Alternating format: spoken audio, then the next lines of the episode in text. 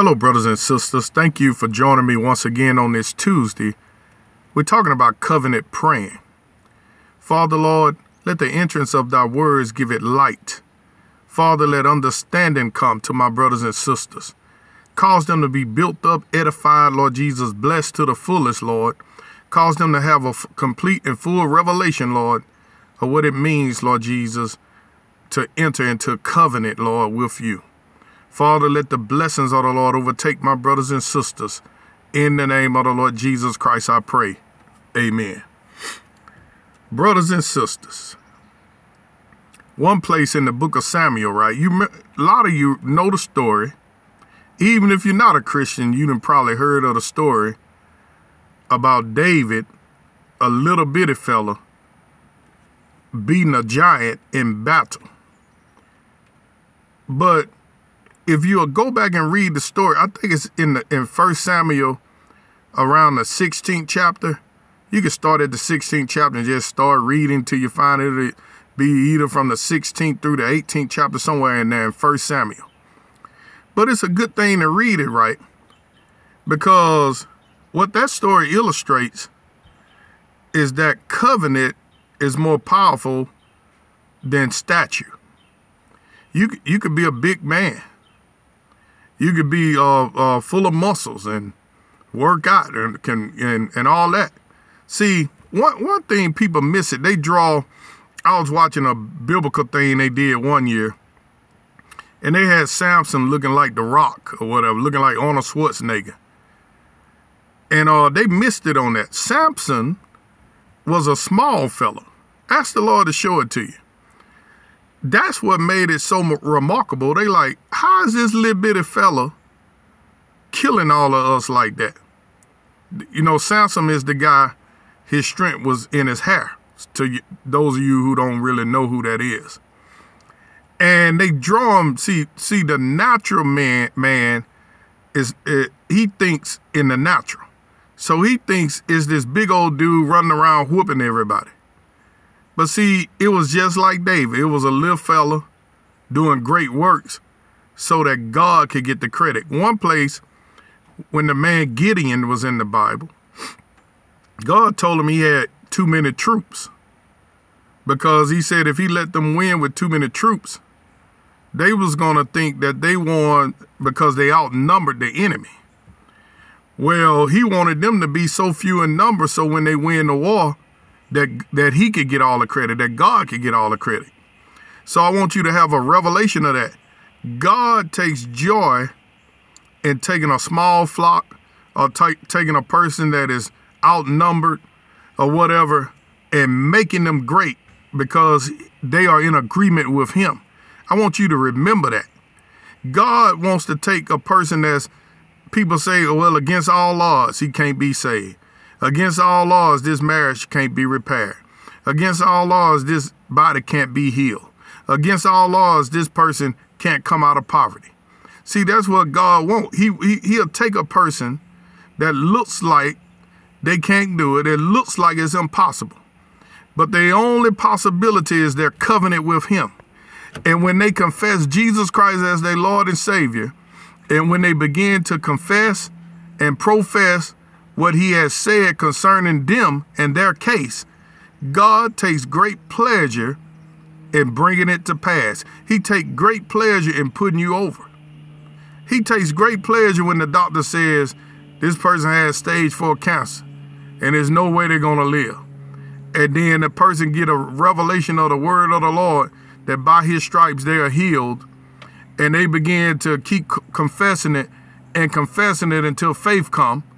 Confessing it and confessing it till faith come, decreeing other healing scriptures, not just that one, until faith come, is simply by their confidence in their covenant. The word covenant means agreement, and it also means to cut. Jesus was cut so that you might be healed. See, and he take great pleasure. And see, when you believe in the agreement, that's his satisfaction. His satisfaction is your belief. That's your part of the covenant. He did the other part. Your part is the believing and faith. That's why it says without faith it's impossible to please God. So you have to pray the covenant. So in Genesis 9, right at verse 1, listen closely. And God blessed Noah and his sons and said unto them, be fruitful and multiply and replenish the earth. And the fear of you and the dread of you shall be upon every beast of the earth. Remember, brothers and sisters, in the beginning, God gave man dominion over everything in the earth, beasts and everything. That's why snakes, all that stuff, they are naturally afraid of you. Animals are naturally afraid of you.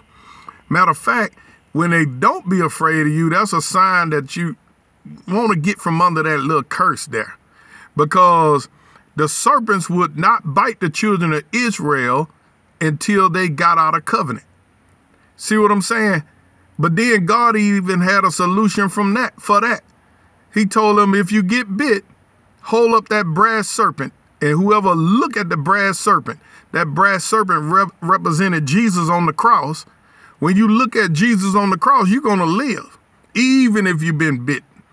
Well, anyway, I can't get into all that I want to, but let me keep going. So in the fear of you and the dread of you shall be upon every beast of the earth, and upon every fowl of the air, upon all that moveth upon the earth, and upon all the fishes of the sea. Into your hand are they delivered. Every moving thing that liveth shall be meat for you. Even as the green herb have I given you all things. So he told them right there, some people believe you can't eat all the meats and all that, but you can. That was the other part was given to the Jews under their covenant. In this beginning, he said anything that liveth, everything that moves you can eat, and the herb. See, in the beginning, he only gave them the herb. Right here, he said everything. I even deliver the beast into your hand. Well, listen, but flesh with the life thereof, which is the blood thereof, shall ye not eat. So stop eating the blood. You know what I mean? They even said that in Acts in the 15th chapter. Don't eat that blood. See, that blood, the life is in the blood. The blood represent the life of God. Now listen closely. But the flesh with the life thereof, which is the blood thereof, you shall not eat. And surely your blood of your lives will I require. At the hand of every beast will I require it, and at the hand of man, at the hand of every man's brother will I require the life of man. Whoso sheddeth man's blood, by man shall his blood be shed. For in the image of God made he man. You're made in God's image. Isn't that something? And you, be ye fruitful and multiply, bring forth abundantly in the earth and multiply therein. Now they'll tell you to get abortion, don't multiply. See what I'm saying?